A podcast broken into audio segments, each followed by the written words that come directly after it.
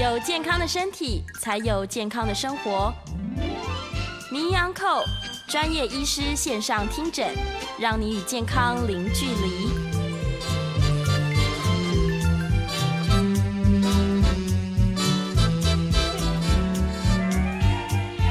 好，这里是九八新闻台，欢迎收听每周一到周五早上十一点播出的名医昂寇节目。我是肝胆肠胃科萧敦仁医师。那今天节目在 YouTube 同步有直播。欢迎各位听众朋友哈，在 YouTube 频道留言询问相关问题，在半点之后也会接听大家的 Coin，有相关问题欢迎打电话进来。预告 Coin 的专线是零二八三六九三三九八。好，那我们今天要讨论的主题是大肠急躁症究竟要怎么吃哦，才可以把症状减缓哈？好，那为什么会在呃，因为今天是六月五号了哈。那在这个时间点呢，跟大家谈这个问题哦，主要是呃，各位听众朋友，假设每个月都有在收听我的节目的话，哈，大概有注意到说，我每个月一开始大概都会去谈说，究竟现在在二十四节气里，大概属于怎么样的季节，哈，怎么样的一个环节？那六月五号，因为明天呢，就是我们节气里面的芒种，哈，也就是进入我们夏季的第二个月。那上个月我们在五月的时候提到说，一九九五年五月哦，我们的邓丽君小姐哈在泰国清迈因为气喘就忽然间就过世了。那夏天提醒大家说，我们要注意肺的问题。但是因为夏天它本身呃整个火气比较旺，火会克金。那个金除了是肺部之外哦，事实上还有另外一个，它在脏器。哎，整个整个五脏六腑里面，另外一个重点呢是在大肠，所以在这个六月份呢，五六月份，我们要注意大肠相关的问题。好，那因为在前几天，我有一个朋友很有趣，他打个电话问我说：“哎，萧医师，呃，那个听说肠病毒疫苗可以打了，我要打吗？”好，这个肠病毒，哎，这我就回答他说。肠病毒事实上，这个疫苗应该是小朋友打的哦。我们内科好像都不知道这件事情哎。好，那我想肠病毒为什么叫肠病毒？那真的需要打疫苗吗？我们也趁这个机会来跟大家谈一下。好，所以今年肠病毒的高峰，哦，据我们呃卫生单位的统计，哈，高峰三四月开始比较多，那五六月应该是高峰。那很多家长就很恐慌，那究竟该怎么办？哈，好。我们在讲大肠急躁症之前，我们先把这个呃肠病毒的事情，我们做一下交代哈。那肠病毒事实上是一群一大群的病毒，有六七十种了。那各位可能不晓得说，它最有名的一支病毒，就是在台湾已经被根除掉了，就是小儿疫苗哦，就是小儿麻痹的疫苗。小儿麻痹的病毒也算是肠病毒的其中一种。好啊，第二种是所谓的呃克沙奇病毒啊，另外第三种叫伊科病毒。第四种就是就是肠病毒，这四种病毒哦，四大类总共起来总共有六七十种，统称叫做肠病毒。那其中比较麻烦的就是肠病毒七十一型跟第六十八型这两种型比较容易会有重症。哦，那大部分人感染过以后，因为你感染到六七十种，感染其中一型，那你下面有没有可能再感染第？其他的型还是有可能的哈，所以一生当中可能会好几次得到肠病毒。那因为在这种肠病毒在小孩子症状比较明显，在大人的话症状都相对是轻哈，所以我想呃，目前所针对的肠病毒的疫苗哦，据说是七月会上市。那主要就是针对比较容易造成重症的七十一型。那什么样的人需要打呢？强调一次。是家里有六两个月到六岁之间的小朋友可以打啊，因为根据那个台大医院哈有负责这个疫苗的临床试验的黄立明教授说，他们所收案的对象就是两个月到六岁之间的小孩。那假设说有这样的小朋友的话，可以考虑去打这个疫苗哦，因为目前有两种疫苗哦，国光疫苗哈，国光啊公司生产的，跟我们呃高端疫苗他们生产的，据说效果都不错哦，效果都不错。但是另外一个问题哦，我也常被问到，是很好玩，说那肠病毒感染一定会拉肚子吗？因为肠子受影响嘛，哈，我们都认为说肠胃炎、胃发炎会吐啊，肠发炎应该会拉。那肠病毒既然是肠感染，那一定会拉吗？好，事实上呢，大部分是不会。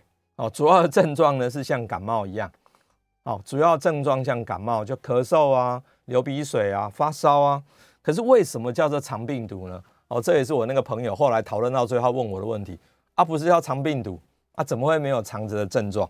好，其实哦，在这边好，我们必也证明乎，把肠病毒的命名讲一下，主要是因为它入侵人体是从肠道进去的，也就是这只病毒呢是口粪传染，也就是说它在诶我们的分泌物就是排泄物当中有肠病毒，那手呢吃到以后又从嘴巴啊，另外一个人从嘴巴吃进去就被传染了啊，这叫口粪传染。那进去之后，这病毒进到人体以后，就从肠道的细胞侵入到人体。哦，因为是从肠道侵入，所以叫做肠病毒。但是它很少会引起肠道的症状，大部分是像感冒一样。好，而且像前一阵子很流行哦，呃，那个手足口哈，这里面产生一些溃疡破烂。好，那这个小孩子呢就会吃不下饭。那碰到这种感染，大家就很紧张。哦，那事实上只要注意几件事情，就是大部分的小朋友还是很轻症，很轻症，像感冒一样。但是假如说有嗜睡，或者身体会抽筋，还是持续的呕吐，或者心跳急速、心跳很快，有这四种状况，可能是重症的前兆，就要赶快送医院了。好，我问过小儿科的同学哦，他说：“哎，这个真是我们小小小儿科很重视的事情。所以假设家里有这种两两个月到六岁之间的小朋友的话，可以去打疫苗啊。大人要不要打？好，我那时候回答我的朋友说：大人免啊，哈，大人因为假即使你得到肠病毒。”症状相对很轻，所以大概就不需要打，哈，就不需要打，哈。那解释一下说这肠病毒的问题。好，我们回到我们今天的主题，大肠急躁症，哈。好，肠躁症事实上是一种慢性腹泻。那我们再分急性跟慢性拉肚子哦，大概以六个礼拜来分。假设你是小于六个礼拜，就是急性腹泻；大于等于六周，我们就叫慢性腹泻。好，那急性腹泻常常是病毒感染啊，或者细菌感染。或者你吃坏东西，吃坏东西一般是就是细菌感染的，但是症状比较轻，常常拉完就结束了。可是假设病毒感染的话，有时候时间拖得比较久一点，哦，三到五天，甚至厉害到七天。好，那另外腹泻的话，急性期有时候是因为，例如说一个便秘的病人，哦，他因为便秘，他吃了止泻，吃了这个让就是让他比较好排便的药，就药物太强，就造造成急性腹泻。哦，大概是这几种状况。哈，好。那我们现在今天最重要讲慢性腹泻嘛，慢性腹泻里面的大肠急胀症是我们就要提的，但是慢性腹泻还有很多其他的原因呢、啊，比如说肠子本身的哦，所谓的克隆氏症、溃疡性结肠炎，好，或者大肠的结核病、大肠癌，这都有可能会造成慢性的拉肚子，这是内分泌的问题，好，某一些药物哦，例如说抗生素吃太多造成的伪膜性肠炎，这个我会一直拉肚子。啊，另外是你对食物不合适，例如说乳糖不耐症啊，也会造成长期的拉拉肚子哦。你要把这个乳糖避掉，不要喝牛奶，大概就没事。那我们今天要谈的这个主题就是自律神经不稳定、肠脑轴不稳定所造成的大肠急躁症。好，那这个大肠急躁症是属于哦，我们在肠胃科里面有一个很大的范围哈，叫做功能性肠胃疾病。那一提到这个所谓的 functional GI，有的人就很头痛，因为做胃镜、做肠镜都没问题，可是我就是常常会食道逆流啊、消化不良啊，甚至于造成一直拉肚子，那这种都很头痛哈。那它所造成的，你看逆流是一个，那再来是胃本身消化不良，然后肠子的大肠急躁症，好，不管这个食道、胃、大肠都有可能因为这个肠脑轴的不协不协调。而造成症状，那我就要举一个例子哈。这个例子是我一个病人，他大概在我门诊看十几年了哈。他是一个，他十几年前来是一个五十岁的大陆台商，他主要工作地点在上海。那他每三个月会有一个假期回台湾。他回台湾的第一件事情一定来门诊报到。为什么哈？因为他长期会有肚子痛，肚子痛完就会去拉肚子，有这种问题。那特别是他只要有应酬、有重大的事情的时候，他的症状会变加重。好，那他第一次来门诊，他就是一个胖胖的、微胖的身材。那我们去听他的肠子，哦，医生我们常会拿听诊器去听听心脏啊、听肚子。那因为他是拉肚子，就听听他的肠音，就长音非常的大声，非常的大声，咕噜咕噜咕噜，非常典型的。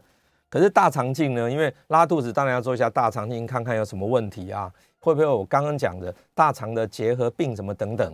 结果大肠没什么问题，肠镜看到呢，只有轻微的痔疮。啊，最后诊断就是大肠急躁症。好，到现在已经十几年了。好啊，当然用药会获得改善。好啊，最后这个台商呢，事实上他最近呢，哎，退休了。啊，又回到门诊来。好，结局如何？我们待会跟大家做报告。好，那肠讲一下肠躁症哦，这个疾病哈，它是一种肠道的，就是蠕动比较异常了。那发生率事实上是百分之十百分之十到百分之二十啊，统计起来女生比男生稍微多一点点。好，各种年龄层都有可能发生。好，就像年轻的我们的学生，好，就是高三、国三的学生，他们因为要考试。可能在考试前呢，就开始常常会腹泻，哦，他所以不同的年龄层有不同的压力，哦，所以各个年龄层都都有。那女生比男生多，那这个症状可能会持续好多年哦。它没有特别的治疗，就是有症状的时候需要用一下药。那这边讲说盛行率十到二十趴，意思说我们人群里面人还蛮多的。可是，在健保署的统计哦，真正用这个疾病的马来看病的不到百分之二。所以比例偏低。那这么多人拉肚子，他都做什么呢？他怎么去处理呢？我猜啦，可能就把它当成一般的急性肠胃炎，或者自己到西药房去买药而已。所以我在这边利用这个在在广播中的机会，跟大家提醒这件事情。假设你经常性有腹泻，哦，偶偶尔一段时间就发生，偶尔一段时间都发生，那你可能是大肠急躁症。最好还是找肠胃科医师看一下，会比较清楚啦。好，那它的症状呢，就是很特别，它就是只有白天会发生，好，睡觉以后就没事了，好，睡觉就没事。那肚子痛一下，那就是去排便，好，那排便完以后，这个痛啊，肚子痛就会消失，好，可是他常常会觉得排便排不干净，好，爱抱怨啊，每天每天都拉肚子，好，每天每天拉肚子，这个就是大肠急躁症的现象，哈，好，那怎么诊断它，哈？这边有一个叫做二零一六年的罗马第四版的共识，对怎么诊断大肠急躁症。好，各位听众朋友听一下哈，就是假设你在这六个月内，六个月前就开始偶尔会肚子痛，那在三个月前开始，你一个礼拜最少有一次他肚子痛，同时合并以下三者其中任何两个。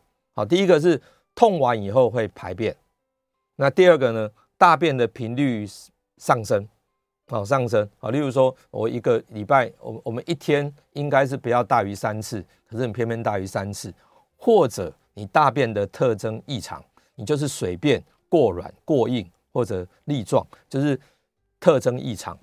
好，那这个频率改变或者特征改变，跟腹痛以后伴随排便，这三者有两个，好，那我们就可以诊断是大肠急躁症。好那这个我们临床上除了这个之外，当然了，我们在诊断的之前哈，下这个诊断之前都会做一次大肠镜，因为很怕、很担心会不会你大肠有潜藏一些其他必须要注意的事情。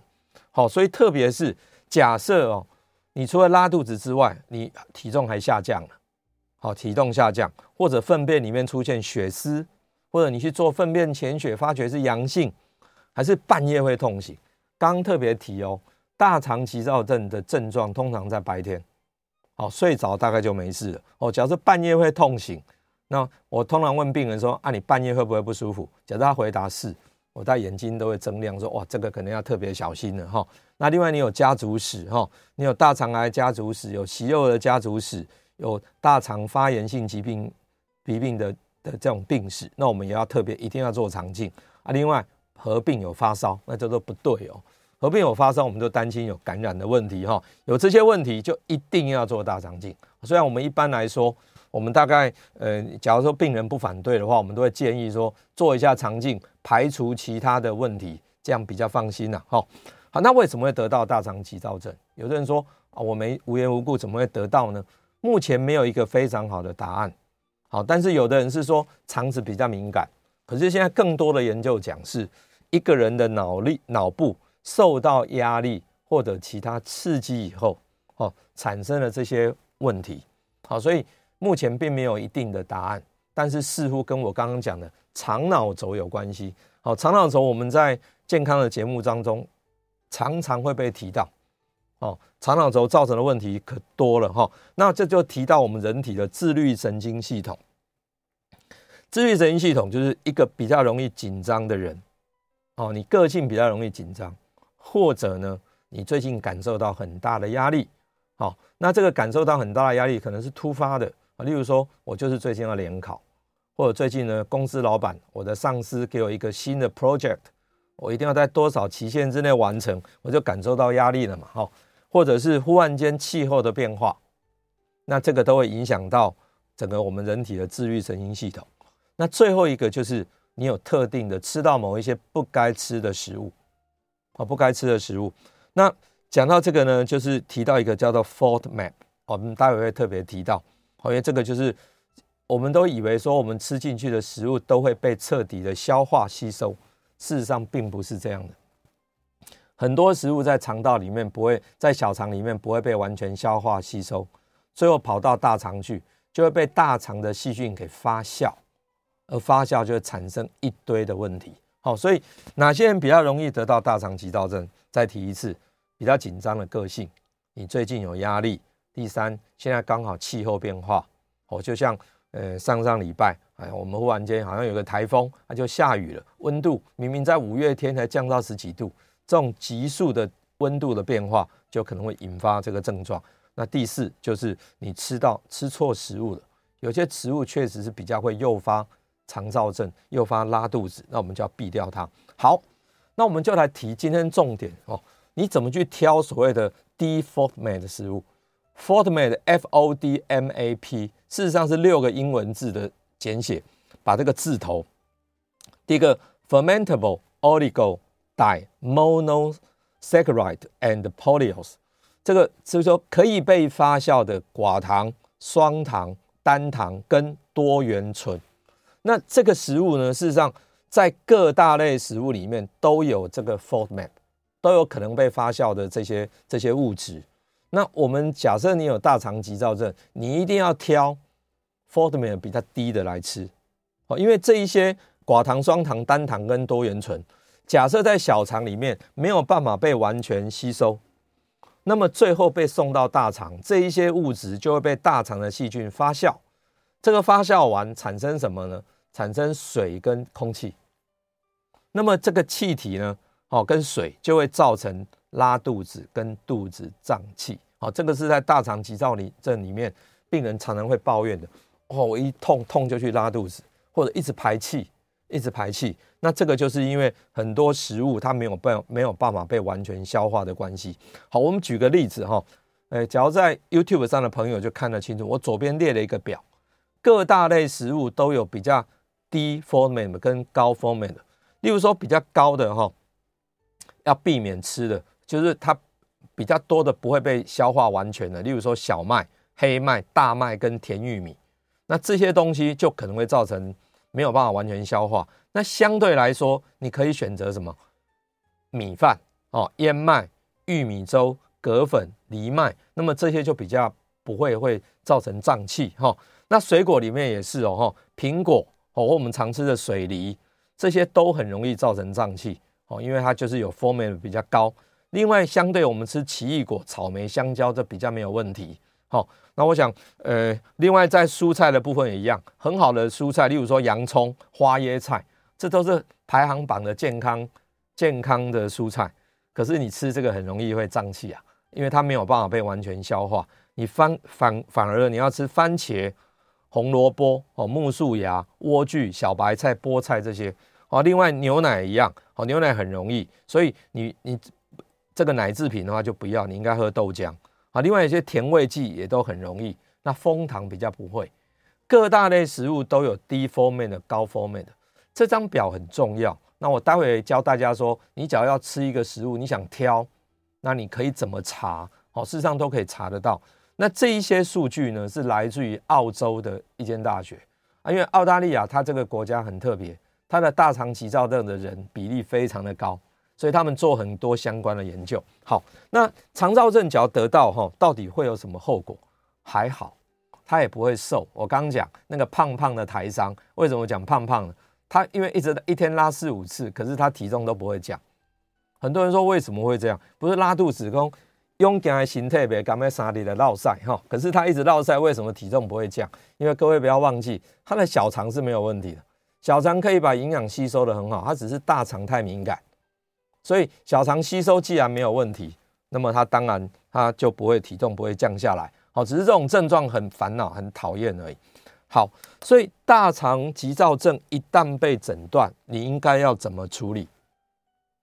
好，一旦被诊断怎么处理？我觉得我常常拉肚子啊，肚子痛，然后拉肚子，然后稀稀的啊，次数很高，有这种症状怎么办？体重又不会降，医生说啊，你这个肠躁症怎么处理呢？好，治疗上非常重要的一件事情。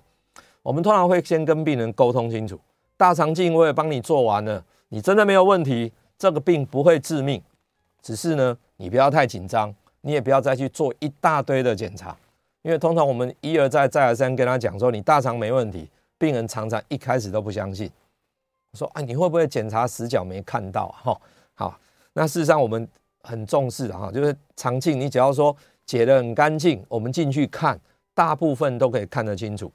好，那怎么处理呢？调整压力非常的重要，你就是不要接太多的事，哦，接太多的工作啊。考试当然没办法，可是就是平常慢慢的去，呃，平常就多读一些，不要等到考试前还压力很大。那在药物治疗的部分，通常还是以症状治疗为主了。哦，假设你没有拉，当然不要吃。啊，万一拉的话，拉得比较厉害，止泻药缓解剂可以用一下。啊，很重要还。可以用一些自律神经的调节剂，好，跟我们在讲肠道那个胃食道逆流很像，也要注意气候的变化。那刺激的食物的话，就尽量不要碰，特别是这个 FODMAP 高的食物，你不要去碰。好，压力的话，因为脑部会影响肠子，这个我们刚刚一直在讲肠脑轴。那至于 FODMAP 的食物，你怎么去挑？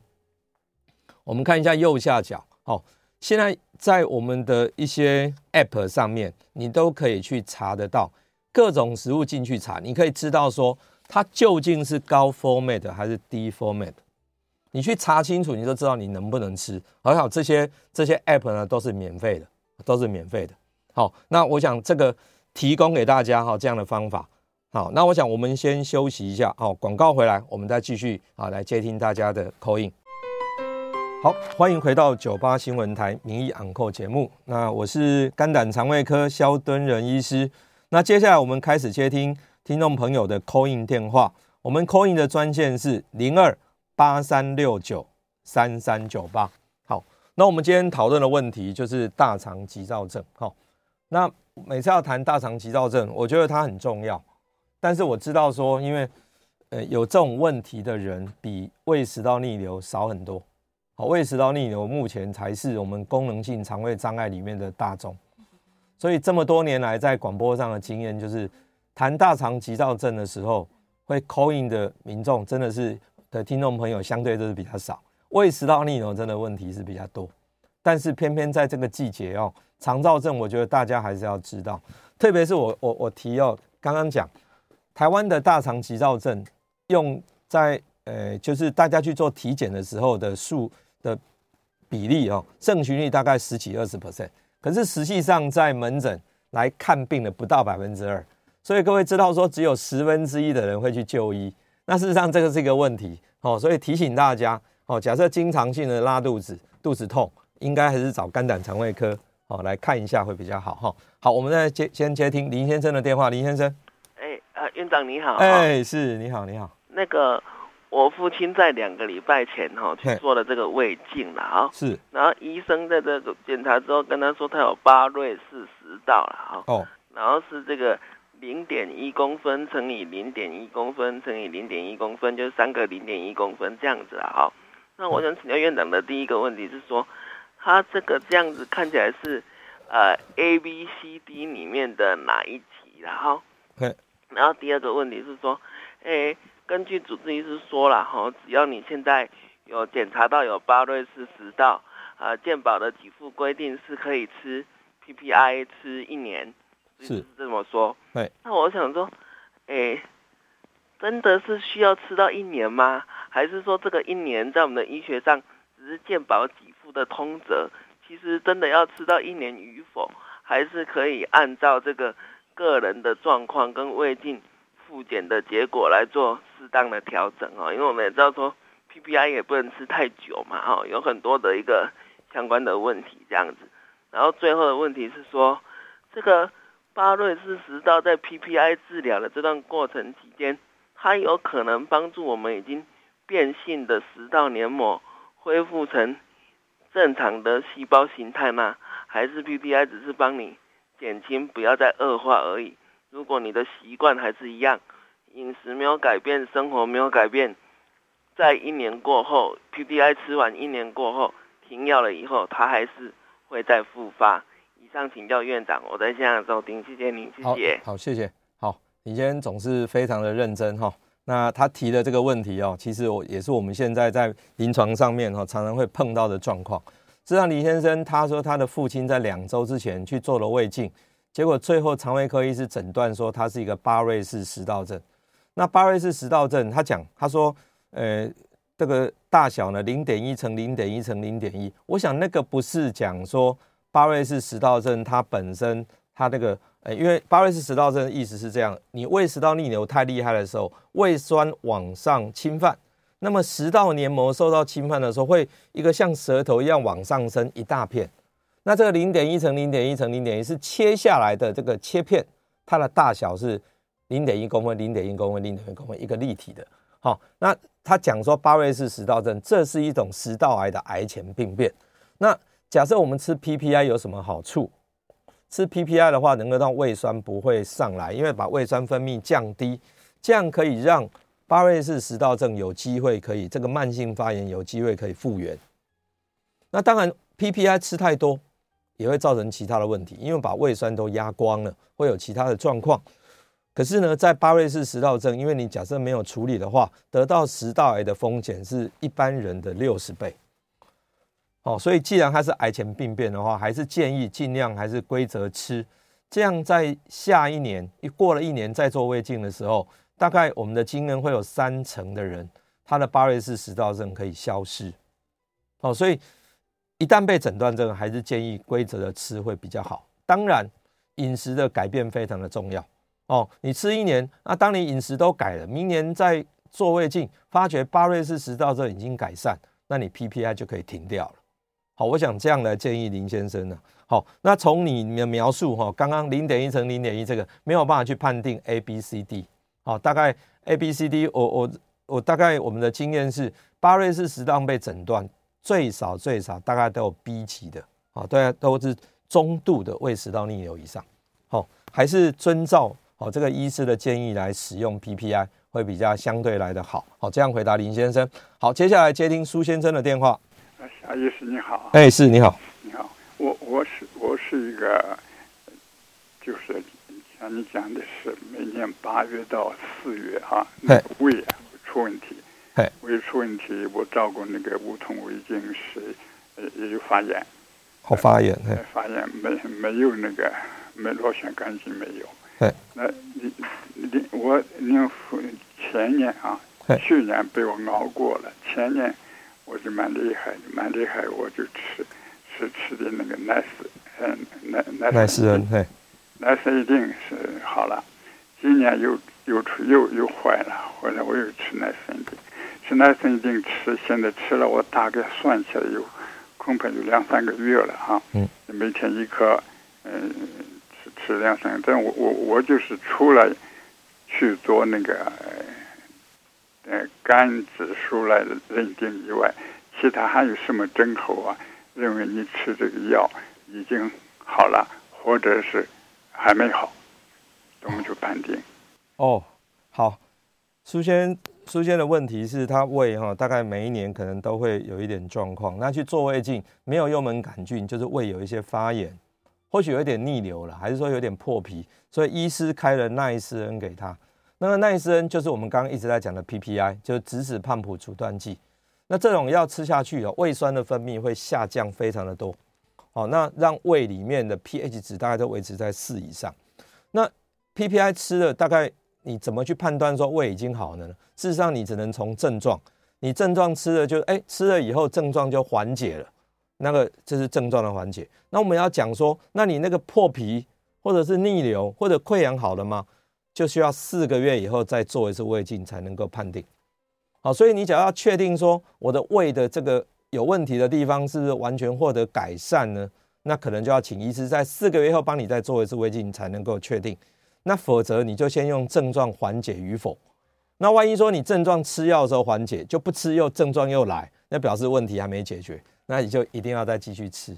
好，所以这样来回答苏先生。好，好，接下来接听徐小姐的电话。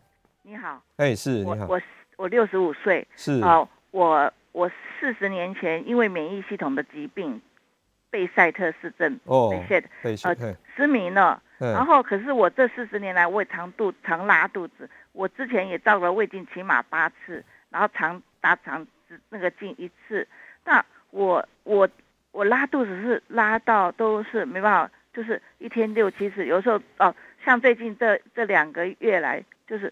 不要不要说，这这两年来水泻都会来不及，所以我这三四天天天是拉到裤子上，都来不及。那我要想说，我要长期吃止泻药吗？呃，我又怕说吃止泻药对我的身体来说，是不是？如果说我尽量就快点去，然后如果我不吃止泻药，是不是对？因为止泻药有效吗？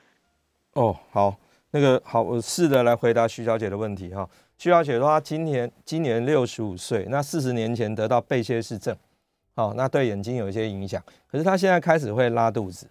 那我刚刚讲拉肚子本来就好多原因哈，我刚刚提到拉肚子很多，例如说你可能是一些感染症，慢性感染。我刚刚讲的结核结核菌也会造成大肠的大肠的结核菌也会一直慢性腹泻，好，或者是你本身呢，呃，我们我们讲叫叫做呃 IB。IBD 就是发炎性的肠胃疾肠道疾病，克隆氏症或溃疡性结肠炎，那也会造成问题。好，所以不只说不是只有大肠急躁症会腹泻哦，那个腹泻的话，一定要把原因找出来，不是说只用止泻药，因为只用止泻药叫做治标，那你要把根本的问题找到。好，例如说你会不会是某一些对某些食物不合适啊？会不会是乳糖不耐症？有没有对什么食物过敏？我就要去查清楚。所以我建议徐小姐呢，可能就是哎张小姐哈，可能就是把她哦徐小姐把她弄清楚，说你到底的病因是什么？病因找到，再根据那个病因来处理。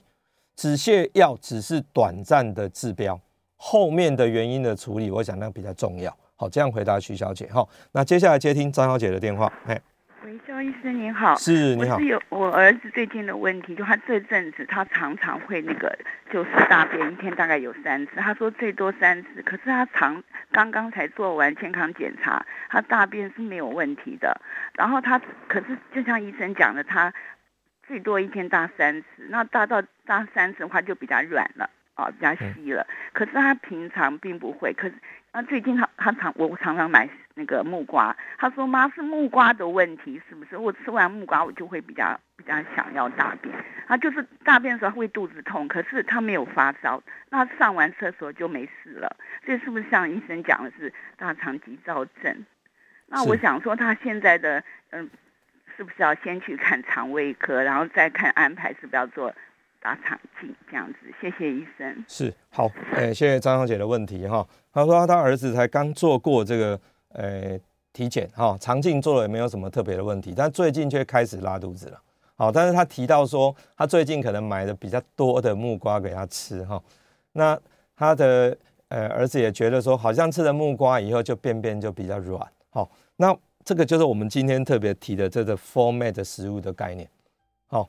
那各位发觉说，我在提供的这张表里面，在水果那一类里面，并没有木瓜，因为我刚刚讲这个 format 的的，研究的单位是在澳洲，澳洲哈，我猜它木瓜产的不多，不是他们国家主要的的水果，所以他并没有做这个研究。但是呢，不妨查一下，因为。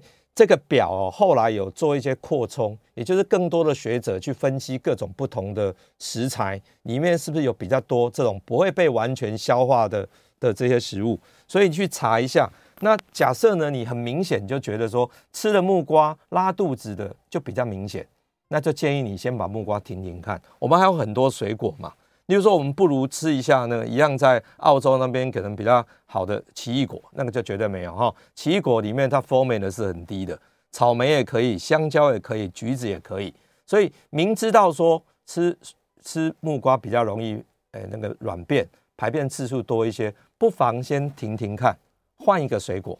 好，那也建议呢，你也可以把那个 Formalin 的这个 App 把它下载下来，去查查看。好，查查看，说这个你特定的你想知道的这个食材是 format 的太高。好，那我想我们先休息一下，广告回来再接听大家的 call in，call in 专线是零二八三六九三三九八。欢迎回到九八新闻台名医昂扣节目啊，我是肝胆肠胃科萧敦仁医师。那接下来再继续啊接听听众朋友的 call in 电话，call in 的号码是零二八三六九三三九八。好，那我们今天讨论的是这个大肠急躁症该怎么吃哈。好，我们接下来来接听张小姐的电话。张小姐，哎，肖医师好哈，是，你好，你好。今天我要问的可能跟急躁症是不是大肠 症可能比较没有什么关系，但是我想请问您，好，你说，是说我昨天听听一个朋友说哈，他说有一个大肠啊大肠，应该说有一个医生跟他说很多的，他开刀。那个大肠直肠癌哈，嗯，那开开完之后有二十 percent 说，哇，里面都是没有消化的一些菜，哦，没有消化的，所以他说，嗯，那我是想问说，那这样子的，现在很多吃法哈，都就是医生老医生跟年轻医生说不一样，也就是说，哦，先先吃什么肉啊，先吃菜啊，再吃什么。最后再吃饭，那有些老医师，有些医师说，哦，先吃饭再吃什么什么什么，顺序不一样的哈。嗯。那请问，医师像这种说，哇，都是菜渣，大肠子开完刀都是菜渣在，都没有消化，那不知道要怎么样的吃法？哦，好，不好意思，不会不会不会。张小姐的问题是说，因为她的朋友哈，呃，开了大肠癌啊，说是你。肠道里面很多的食物残渣，我我先讲了哈，因为这个应该是两个不同的情境哈。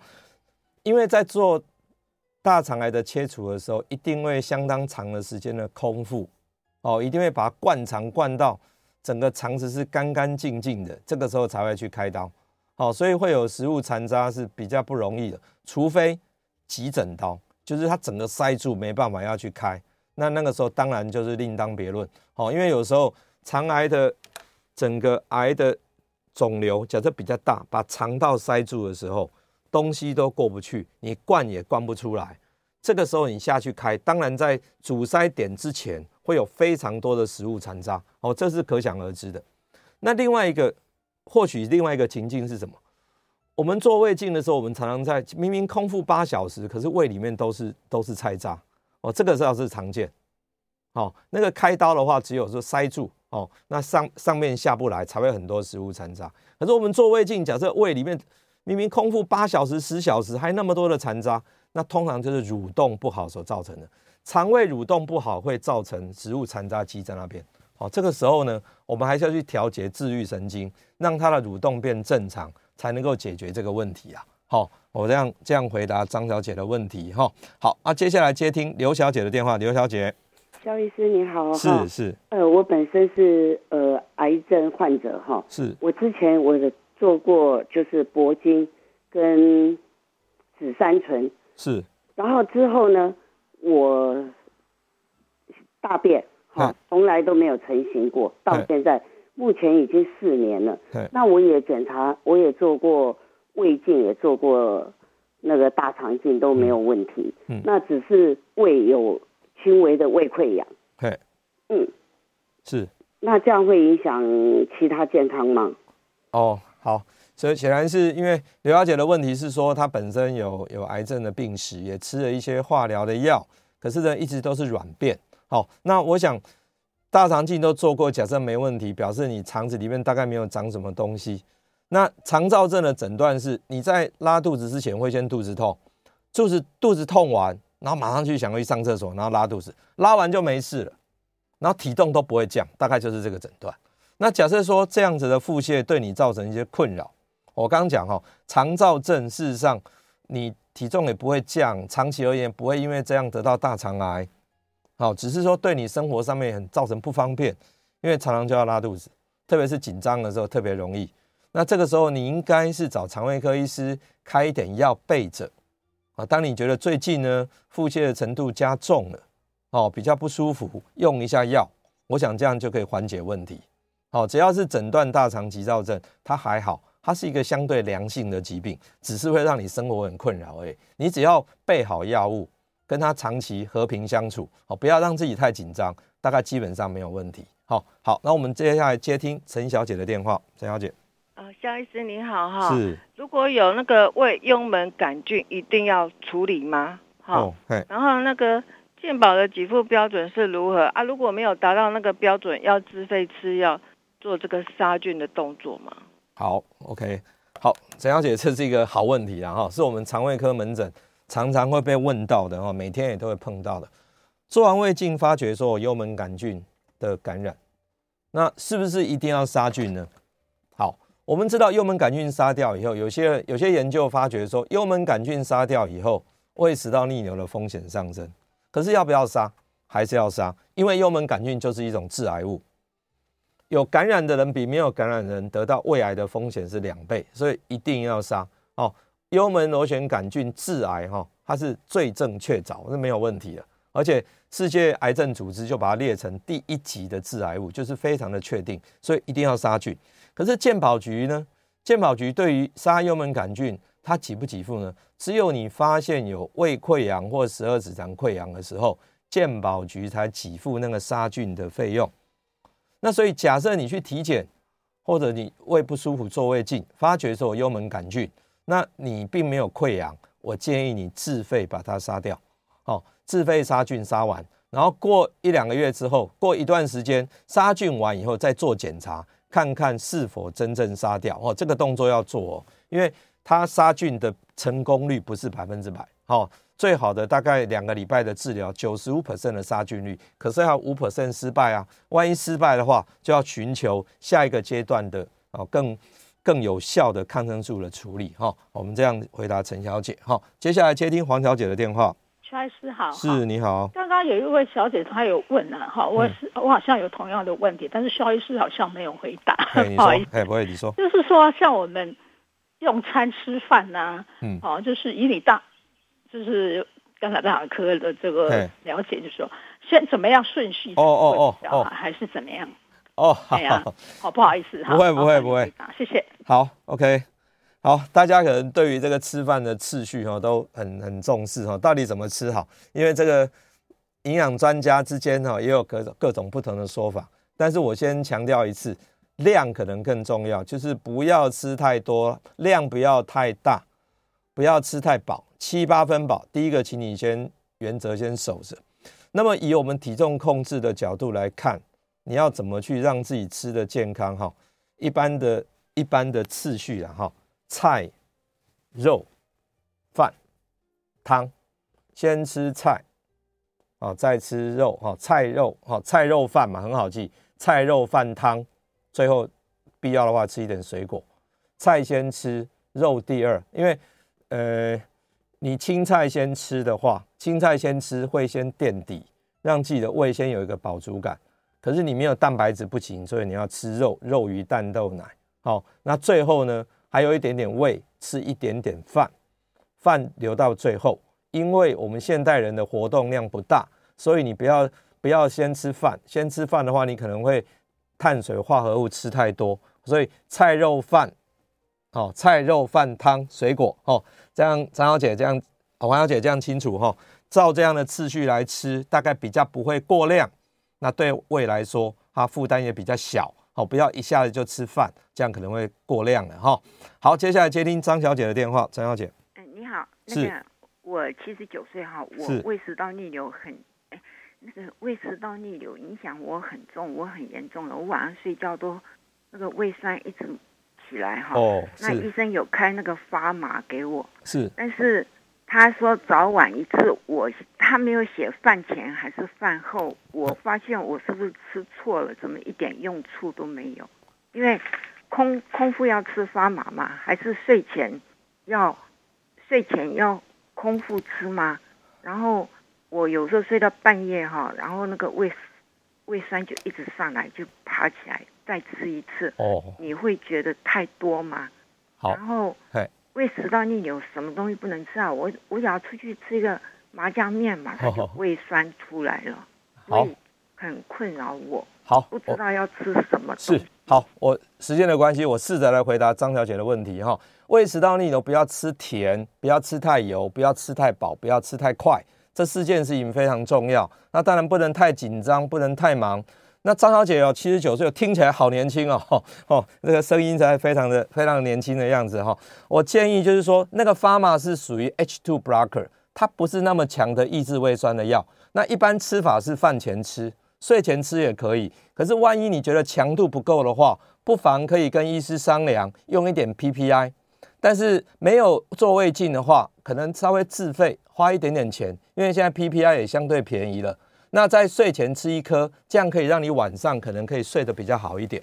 但是当然饮食上的改变也非常重要哦吼，千万不要只是吃药，一定要刚刚讲的，不要吃太甜，不要吃太油，不要吃太饱，不要吃太快，不要抽烟，不要喝酒，不要太紧张，不要太忙，药物一定要按时间吃。哦，这些我们胃食道逆流。注意事项，我们在节目中讲过非常多次，但是我一直想说，真的我们在门诊当中逆流的人比例还是最高。哦，希望刚刚讲的这一段话对张小姐有帮助。哦，Pharma 只是比较比较弱一点点的抑制胃酸的药。真的不够的话，好，请医师好帮你稍微调整一下，好，可能会让你的症状更好哈。好，那我想我们今天节目就进行到这边哈。我是肖敦仁医师，我们今天讲的是大肠急躁症的饮食相关注意事项，也非常谢谢大家今天的收听，我们下个月再见。